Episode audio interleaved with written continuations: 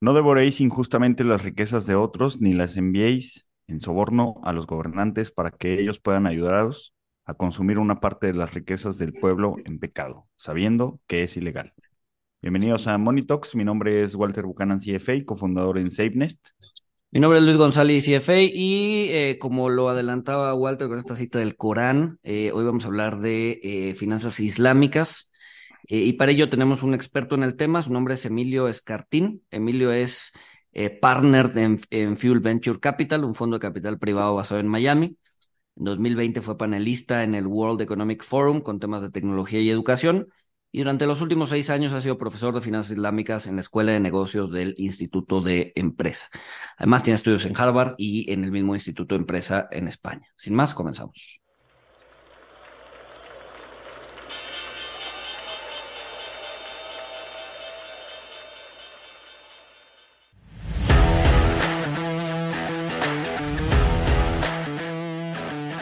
Monito, el otro lado de la moneda. Emilio, mil, mil gracias por, por aceptar la invitación. Este, este eh, episodio lo queríamos hacer de hace tiempo, ¿no? Hablar sobre finanzas islámicas, que es, que es un tema muy distinto a las finanzas que, que, conocemos en, en, Occidente. Y bueno, de entrada, mil, mil gracias por aceptar la invitación. Muchísimas gracias, un placer. Eh, y estoy para lo que os pueda contestar y, preguntar, y preguntarme. Mil, mil gracias. Lo, empezaría con lo básico, ¿no? Eh, la, ley Sharia, creo que se dice, se llama la ley Sharia, ¿qué es eh, y por qué las finanzas islámicas eh, se basan en esta ley para, para, para funcionar, ¿no? Bueno, hay que, hay que remontarse a lo que es a la historia del Islam para dar unas primeras pinceladas y luego entrar un poco más en detalle de lo que consiste la, ley Sharia. Hay cinco pilares fundamentales del Islam, que el primero es la confesión de fe, en el que, bueno, pues básicamente eh, viene a decir que no hay más Dios que Alá y Mahoma es el profeta, es el único profeta del, que existe. Em, el siguiente pilar es eh, el rezo que tienen que hacer todos los musulmanes eh, cinco veces al día, pasando por el ayuno durante Ramadán, luego lo que es el, diezmo o el, o el zakat o la limosna que tienen que dar, que viene a ser aproximadamente un 2,5% de su, de su riqueza personal de cada uno. Y luego la, la obligación de emigrar a la Meca eh, una vez en la vida. Todos aquellos que puedan permitírselo, porque no es, una, no es un ejercicio que sea eh, barato para, para los bolsillos de muchos musulmanes. Hay que recordar que un tercio de la población mundial es musulmana y muchos de ellos viven en, en, mercados emergentes, donde su, o incluso mercados lo que se llaman frontier markets, donde sus, su poder adquisitivo es muy limitado, con lo cual ellos no estarían obligados a hacerlo, pero eh, es cierto que esos cinco pilares son los, digamos, los que representan eh, la religión islámica. Luego, eh, es, básicamente, como ya sabemos, la, religión islámica fue fundada por Mahoma, pero lo que se, refiere a las finanzas islámicas, tal y como las tenemos concebidas, existen entre nosotros desde el año 60 del siglo XX, ¿vale? del año 60-63 del siglo XX, donde existe el primer banco islámico nacido en Egipto. De, básicamente las finanzas islámicas lo que persiguen es, eh, bueno, invertir y financiar eh, las actividades que están dentro de su, digamos, sus actividades core y teóricamente son casi todas, exceptuando lo que son eh, el negocio con, alcohol, el negocio con el cine, todo lo que tenga que ver con pornografía y cine, obviamente no está permitido. Con armas, no se puede financiar armas, no se pueden financiar em, lo que son bebidas alcohólicas, eh, eh, cerdo, tampoco se puede, digamos, dedicar ningún, ningún dólar a la financiación o a la inversión de ese tipo de actividad. Y existen contratos por el lado de lo que es el capital, es decir, participación en equity, y por el lado de lo que es la, financiación como un banco más, ¿vale? Eso digamos que son las principales actividades en las que las finanzas islámicas tendrían cabida. O sea, por ejemplo, mañana tú tienes que adquirir un edificio, pues las finanzas islámicas no tendrían ningún problema en concederte a ti como no musulmán, porque es otro tema que hay que matizar. Eh, las finanzas islámicas son para todo el mundo, no solamente para los musulmanes. Yo como no musulmán que, que, he estado viviendo en, países islámicos, he sido beneficiario de préstamos. Pues a lo mejor si quisiese comprar un coche, pues hay una estructura islámica para, este tipo de, actividad, con lo cual al final es cumplir, cumplir un contrato para el que está destinado. ¿vale? Lo bueno que tiene las finanzas islámicas es que los contratos existen y dependiendo del tipo de actividad se respetan. Hoy por hoy, eh, quizá el producto más típico de las finanzas islámicas ha sido el sukuk, que es como una especie de emisión de bonos corporativos o bonos soberanos, es decir, la emisión de bonos para financiar la deuda de un país, pero con un, digamos, eh, underlying assets que lo soporte, es decir, todos los cash que genere ese activo van para repagar a los eh, propietarios de ese, de ese bono. O sea, no es una emisión de deuda, sino que al final una bursa. tienes una parte, claro, tienes una parte alícuota de la, del activo subyacente eh, y toda la actividad de finanzas islámicas está basado en lo que se llama en, en asset-backed security. ¿Vale? O sea, está, hay un activo detrás. Me, eh, luego, que... sí. Ah, eh, haciendo, eh, bueno, una in, introducción a por qué están basado en, en activos respaldados por activos, eh, creo que es importante el conocer que está, está eh, bueno, según lo que, lo que leí, está prohibido el cobrar eh, intereses, ¿no? Lo Una de las cosas importantes, como, como sí, que hay que... Sí, RIBA es la prohibición de intereses en el... En, en, en árabe, o sea, hay, aquí hay dos, una serie de puntos importantes yo diría que cinco, eh, que traen eh, las finanzas éticas y tienen muy, mucho que comparar con lo que son las, las, finanzas islámicas y las finanzas éticas, las dos cosas. ¿no? Riba es que no, no puede haber eh, intereses, o sea, eh, son los intereses, es, es, absolutamente prohibido, es decir, sería como para ellos un pecado muy grave eh, una actividad en la que existieran intereses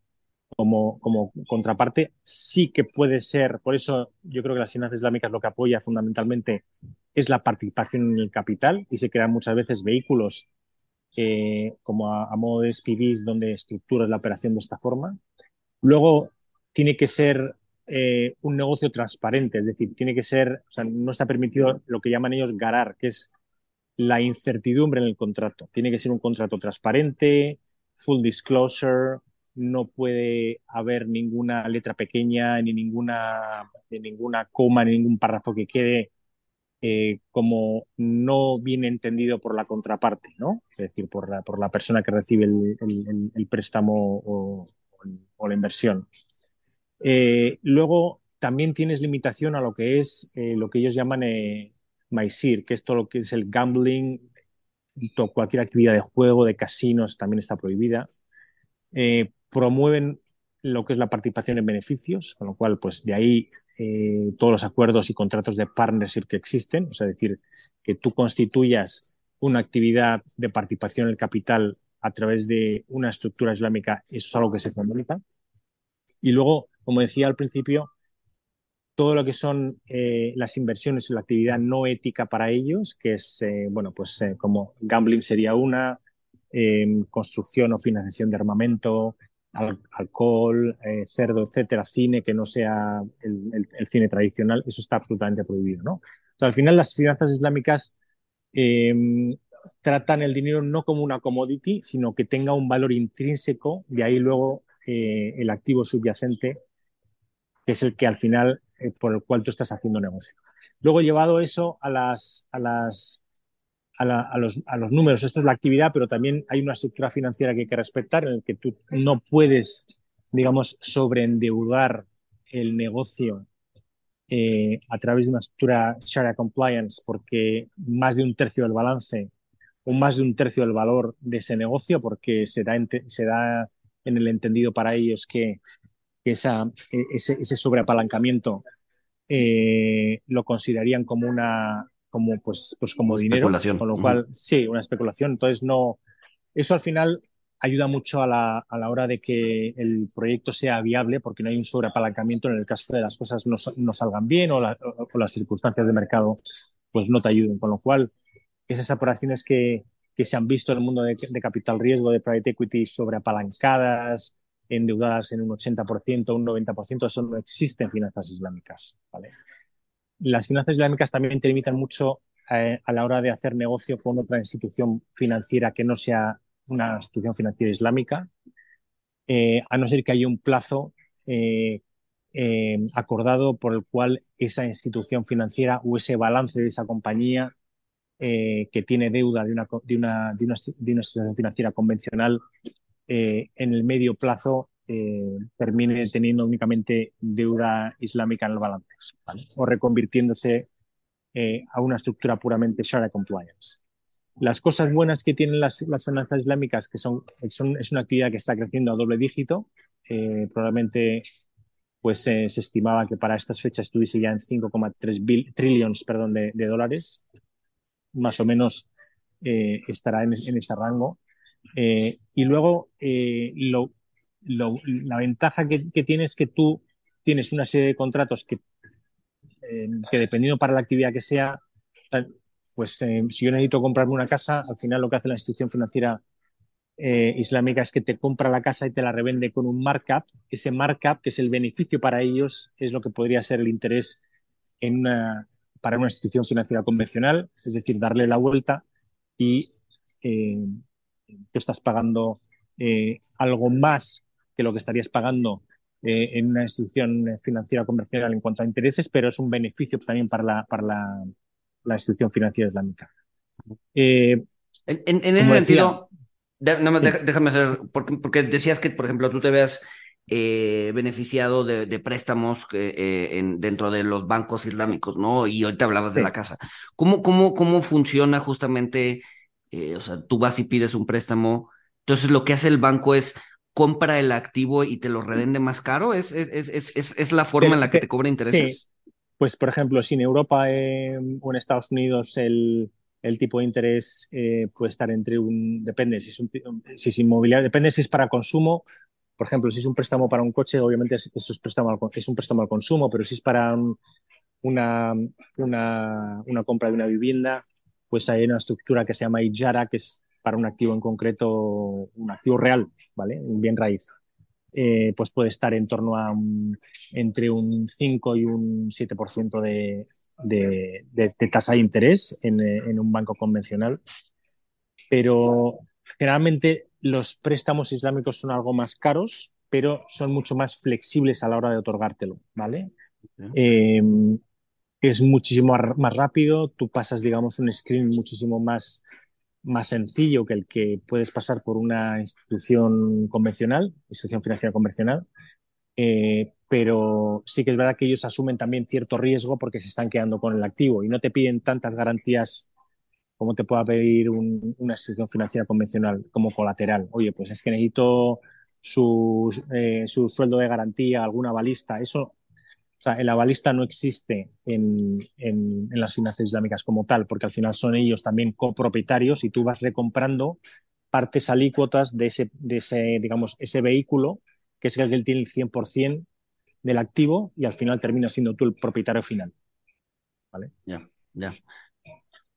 Oye, Emilio, también en, de, dentro de lo que leí, encontré que en, en, no recuerdo bien si alrededor de los ochentas, eh, se, se, suavizó un poco la parte de, de no cobrar intereses, porque, eh, bueno, la, la, ley islámica y la, la prohibición de, de, riba es porque prohíben eh, los intereses excesivos o las ganancias excesivas la usura, ¿no? especulación. La usura, la, usura, usura exactamente. Sí. Eh, y que bueno, eh, pues por ahí encontré que, en los ochentas, en lo que se adaptaba a esto, pues se, se relajó un poquito y se permitió eh, que algunas instituciones financieras islámicas cobraran interés y que era aproximadamente la inflación, que esto no, no, no se consideraba excesivo. Esto, esto sí este, sucedió en, en, en algún momento o, siempre ha estado prohibido el cobro de interés. Bueno, la, vamos a ver, el cobro de intereses ha estado prohibido siempre, ¿vale? Otra cosa es que ese cobro de intereses, como decía, se estructure de otra manera.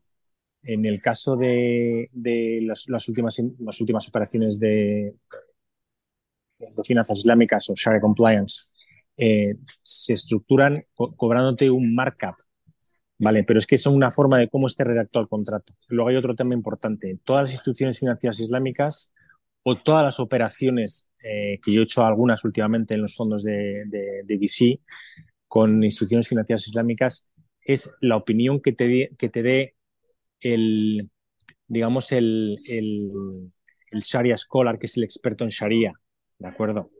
Eh, es verdad, por daros un ejemplo práctico, eh, en las, en las, eh, nosotros en, en Miami levantamos un fondo de fintech de los, bueno, pues, digamos el inversor ancla una institución financiera islámica de Oriente Medio eh, y tienen por ley, eso estaría prohibido eh, para ellos, pero siempre hay zonas grises, ¿vale? No es blanco o negro.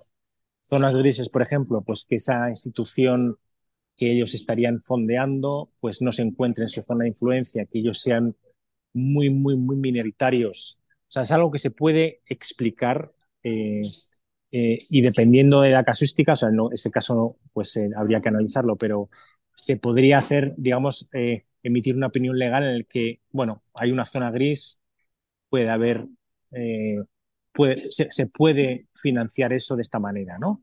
Generalmente por by default, o sea, por defecto, no se puede, eh, no se pueden cobrar intereses, pero vestirlo de como pueda ser un, un, digamos, una tasa fija de beneficio para la institución financiera islámica, eso, eso sí que sí, sí que existe y ha existido, ¿vale?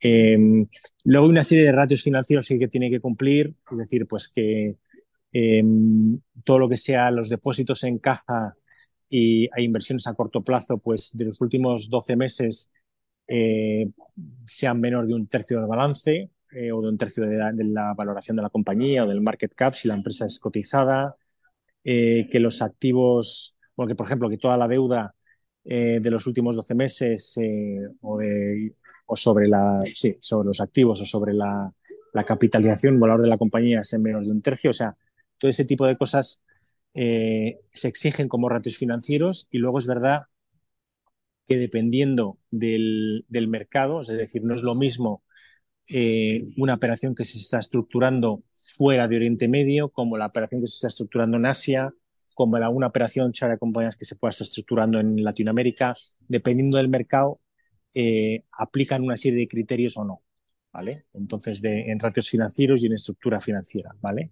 Eh, entonces, eh, la verdad es que, por suerte o por, o por desgracia, las finanzas islámicas no terminan de ser todo lo transparentes que parecen, pero también es una ventaja, yo lo veo como una ventaja porque de, de, otra manera, yo, por ejemplo, en mi caso profesional, no hubiera podido estructurar una operación como la que estructuré hace dos años con inversores de Oriente Medio para los fondos de Miami, por ejemplo.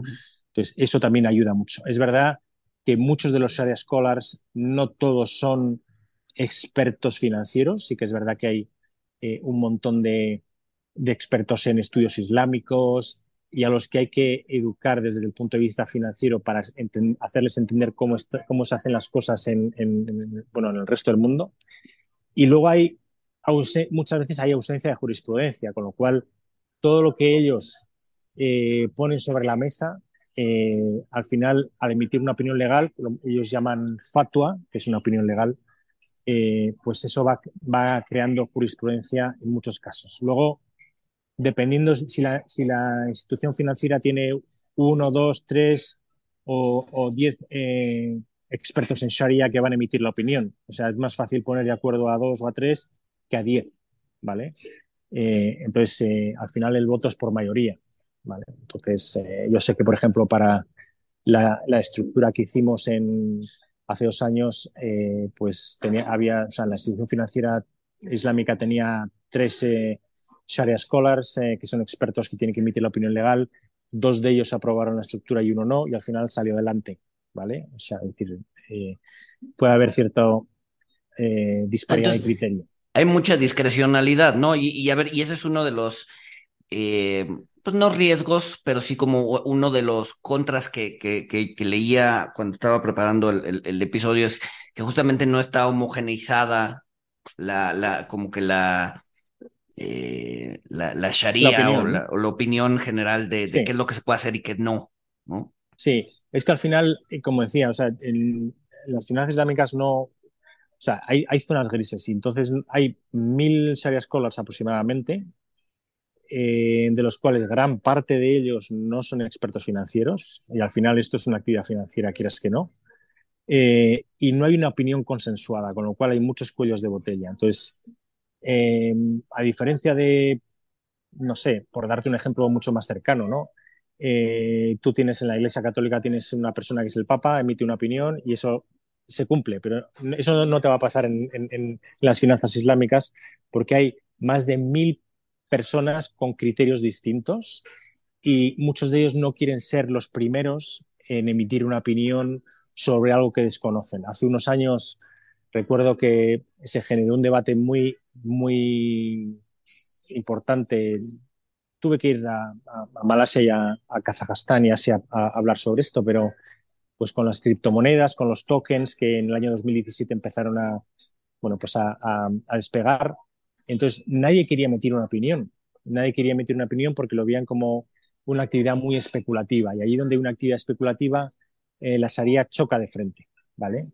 Entonces, hasta que no hay un, consenso generalizado o empiezan a emitirse opiniones que pueden ayudar a otros en Sharia Scholars a apoyarse en, esas opiniones a la hora de emitir y dar, digamos, su autorización para que eso sea viable, pues es complicado. Con lo cual, eh, yo creo que con el paso del tiempo esto irá evolucionando, ¿no? Eh, y, y, las opiniones irán, eh, digamos, convergiendo en un punto en el que haya más eh, expertos en Sharia que estén de acuerdo en ciertos criterios. Funciona como el sistema legal anglosajón, por ejemplo, en donde, en donde si un, no, no quiero decir juez, pero sí, cuando un juez dicta una, una, pues un, una recomendación o un, un, juicio, o resuelve un juicio de cierta manera, se siente un precedente y entonces todos tienen, se tienen que alinear con ese precedente o no necesariamente. Bueno, no necesariamente. Puede ayudar a, a, apoyar una decisión, pero al final la decisión, porque es que si no, no habría tantos Sharia scholars, o sea, habría una, una decisión tomada y con eso, y eso sería vinculante. En muchos casos no, pero porque, en muchos casos no, pues porque hay muchas zonas en las que no están claras o las opiniones no están lo suficientemente armadas a la hora de, a la hora de, emitir ese juicio de valor o, esa opinión vinculante. Por eso digo que, o sea, si uno quiere hacer una, actividad en la que puede estar bien vista o no tan mal vista en Estados Unidos o Latinoamérica, igual esa, esa misma actividad en Oriente Medio pues ya no está tan aprobada o tan vista con buenos ojos. O sea, hay que explicarlo y hay que, y hay que ver eh, cuáles son las circunstancias de cada caso. Ok. Eh, hablabas un poquito también de, de los bonos Sukuk, ¿no? Que eran los Asset Backed Securities. Eh, sí. ¿Puedes tener adentro cualquier, cualquier activo? O sea, me imagino que es un activo real, un activo que genere flujos, ¿no? Como un, como un Asset Backed Security, pero eh, o sea, se puede dar en cualquier, en cualquier, con cualquier activo, obviamente siempre y cuando eh, cumpla con, con las, las cuestiones éticas de, de, apuestas y alcohol y eso.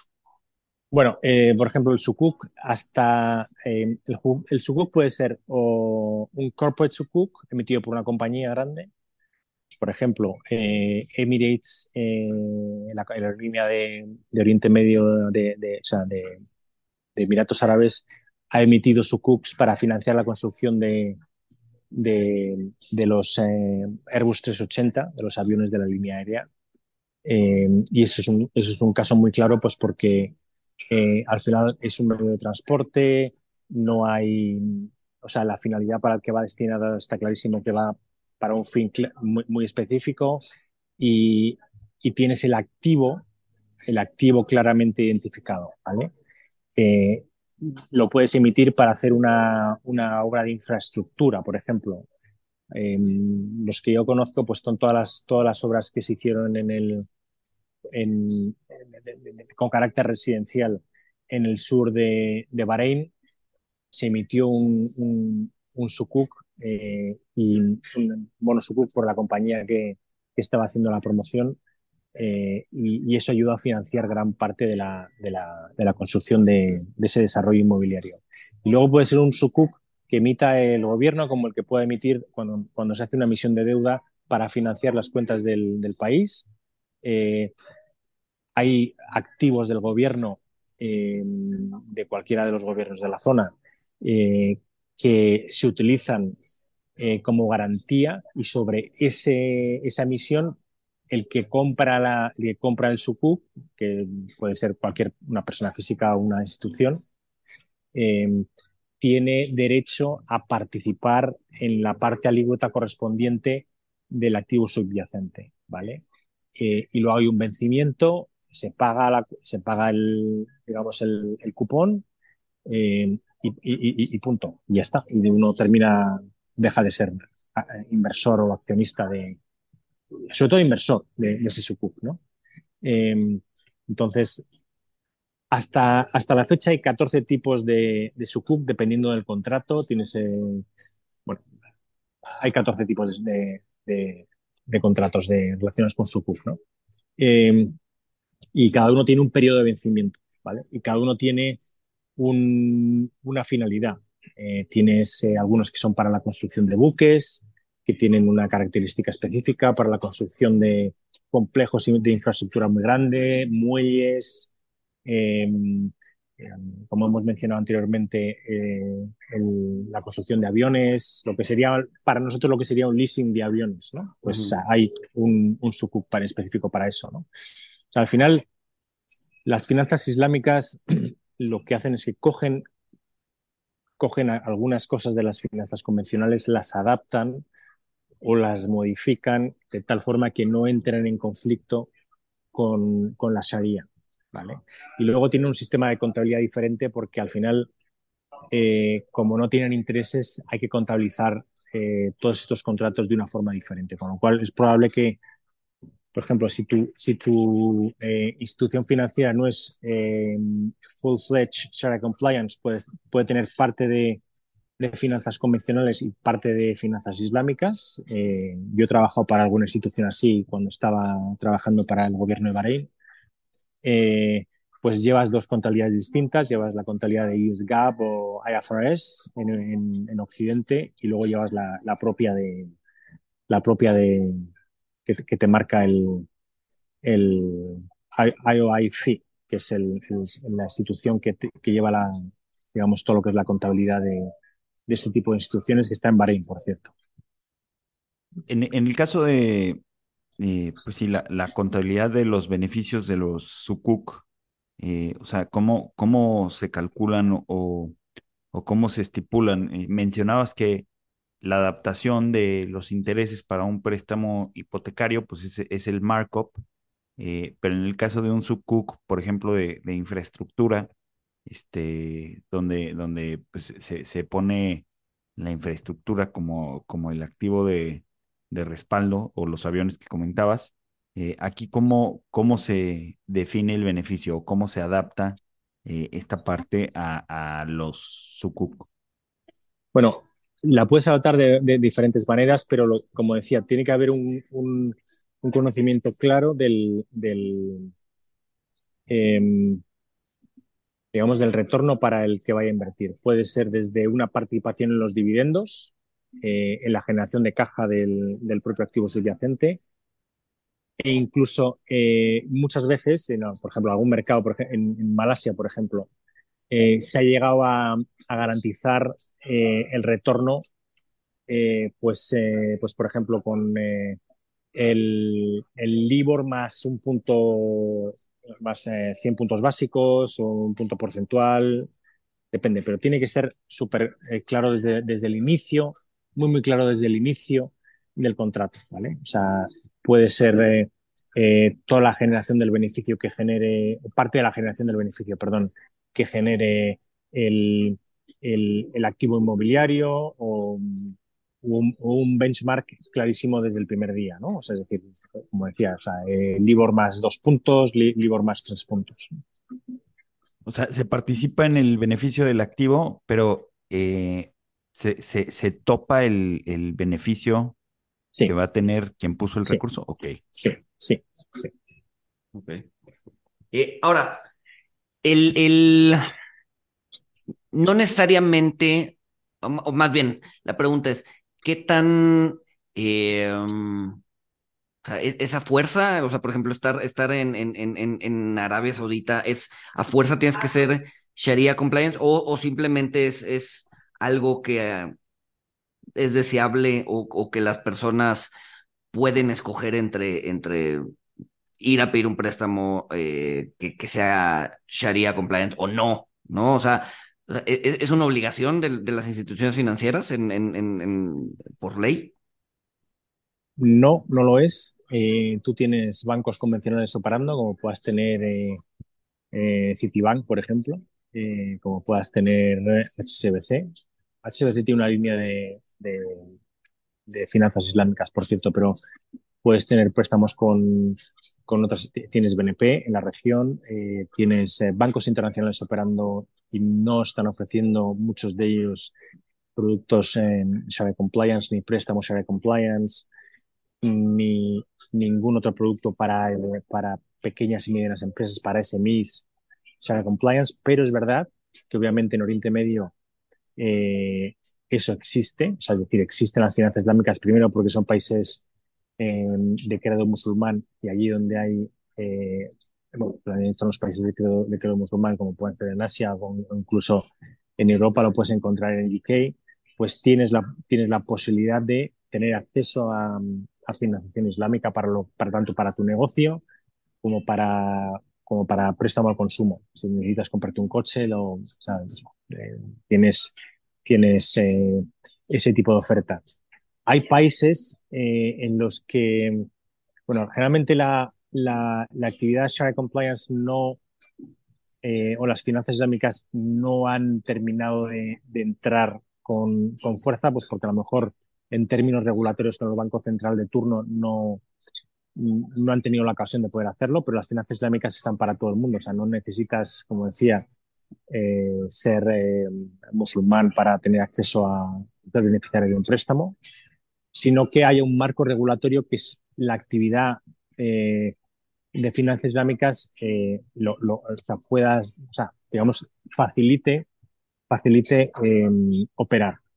¿Se puede estructurar operaciones de share compliance desde fuera del país? Sí, pues por ejemplo, en el caso de España, tú tienes un montón de, de, de activos inmobiliarios o de, o de, o de, o de farming eh, que puedes, eh, eh, digamos, que puedes destinar a, a, ser negocios de beneficiarios de, préstamos Share Compliance, pero los vas a tener que estructurar desde Luxemburgo, o desde Bélgica o desde UK eh, como mercados más cercanos porque como tal la actividad eh, de finanzas islámicas en España no, no está regulada, pero no significa que no encuentres buenos activos eh, para que las finanzas islámicas eh, les capten la atención, ¿vale? O sea, son cosas distintas.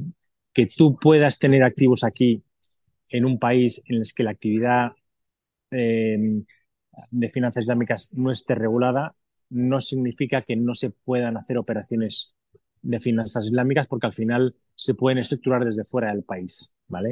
Si tú tienes que construir aviones en tu país uh, y pueden ser susceptibles de, de, estructurar a través de un, de un bueno, pues eso lo van a mirar otros, otras instituciones y, y se estructurará desde UK, desde Estados Unidos, por ejemplo, la actividad existe, hay bancos en Share Compliance y hay instituciones que están prestando eh, financiación islámica, o sea que no es, un, no es un, no es un problema, pero hay otros, otros mercados donde, bueno, pues esta actividad eh, pues quizá llama menos la atención porque no han tenido históricamente problemas de, en, tener, en obtener financiación, pero se puede hacer.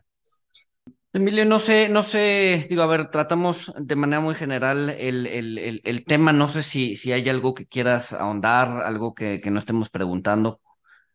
Eh, bueno, eh, yo creo que es, es una actividad, eh, por la actividad que ya la conozco como tanto como beneficiario como practitioner y como eh, coach en, en, su empresa en España y bueno, fuera de España, porque también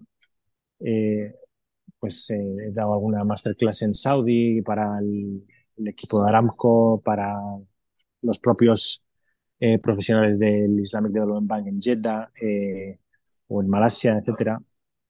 Eh, gracias a las finanzas islámicas, nosotros en, Miami pudimos estructurar una operación de un, de, un, fondo de, VC, una actividad de venture capital que es, digamos, teóricamente estaba vetada a, a los ojos de muchos bancos islámicos y se hizo. Se hizo porque eh, bueno, pues como decía, hay zonas grises, se puede, se puede estructurar perfectamente, no hay em, ninguna limitación en cuanto a en cuanto a credo, es decir, puedes ser de cualquier credo eh, y puedes tener acceso a esa, a esa, financiación. Y las finanzas islámicas están para todo el mundo, o sea, son más parecidos a los que son las finanzas éticas, hay matices que hay que respetar. Y pero si puede entrar en conflicto en tanto en cuanto se puedan explicar, yo creo que hoy por hoy eh, los Sharia Scholars, que son los que al final emiten una opinión de realmente si es posible o no es posible, pues están dispuestos a escuchar. ¿no? O sea, yo creo que es algo que yo animo a la gente que, que pueda eh, tener un momento para eh, leer un poco sobre la actividad, que creo que es interesante y es algo que no está explorado por eh, muchos países y muchos empresarios que por desconocimiento pues lo ven como muy lejano. Una de las cosas que yo hacía en el, Instituto de Empresa era tratar de escalar esto a, otros, a otras escuelas de negocio para que todos los alumnos de, de, otras eh, escuelas que sobre todo iban a tener eh, acceso a mercados internacionales lo conocieran porque les iba a ayudar muchísimo en sus carreras profesionales. Por lo menos tener el conocimiento y saber de qué, de, en qué consisten. Claro, y, y, y, parte, de, parte de eso es no solo, no solo, no solo evitar o, o, o generar eh, eh, exclusión en algunos sectores, sino, eh, sino la forma en la que se trata el riesgo, ¿no? O sea, que no nada más, o sea, que no, que no hay, que no hay, o sea, que el riesgo es compartido, pues, ¿no? Que, sí, exactamente. ¿no? Entonces creo que es una parte, una parte medular también de las finanzas sí. islámicas que, sí. que, que, las dos, que las dos partes están compartiendo el riesgo, ¿no? Efectivamente, y de hecho, si tú miras la historia, eh, la estadística te dice que ha habido más casos de, de, exceso de riesgo en banca, en, en, banca convencional. Eh, por, bueno, pues hay que irse quizá al, año 2008 por el, sobreapalancamiento o las, o las hipotecas de alto riesgo que se daban eh, y dejaban a mucha gente en la calle. Eso no existe en finanzas islámicas, o sea, jamás verás a nadie que se quede en, la calle porque no pueda pagar un préstamo. Hay, casos eh, muy concretos de gente que si no puede pagar un préstamo, la, la, la, la entidad financiera islámica es capaz hasta de condonar ese, esa parte del préstamo que no ha podido pagar y en el caso de que le vaya mejor a la persona, pues eh, puede hacer una aportación, la que sea, eh, como parte de ese repago a futuro del préstamo que obtuvo, ¿vale? En el caso, por ejemplo, de, un, de, un, de una vivienda para uso personal, si la, la, persona no tiene, no tiene con qué pagar, pues porque tiene un problema de, de desempleo o, o, jamás eh, leerás en ningún sitio que la, la, la, institución financiera islámica haya desalojado o desahuciado a familias porque no puedan atender al pago de la hipoteca o del préstamo eh, financiero islámico a diferencia de la, de la, de la banca convencional, que conocemos que esos casos existen, ¿no? Sí, claro. Muy bien. Walter, no si quieras algo más. No, pues eh, muchas gracias, Emilio. Agradecer. Eh, es un tema muy interesante eh, del que pues, seguramente podemos eh, aprender, podemos empaparnos. Y, digo, bueno, aquí fue eh, algo muy, muy general, muy breve, pero pues nada más que agradecer, Emilio. Muchísimas gracias a vosotros. Mil, mil gracias, Emilio. Y sin más, nos escuchamos el siguiente eh, miércoles. Saludos.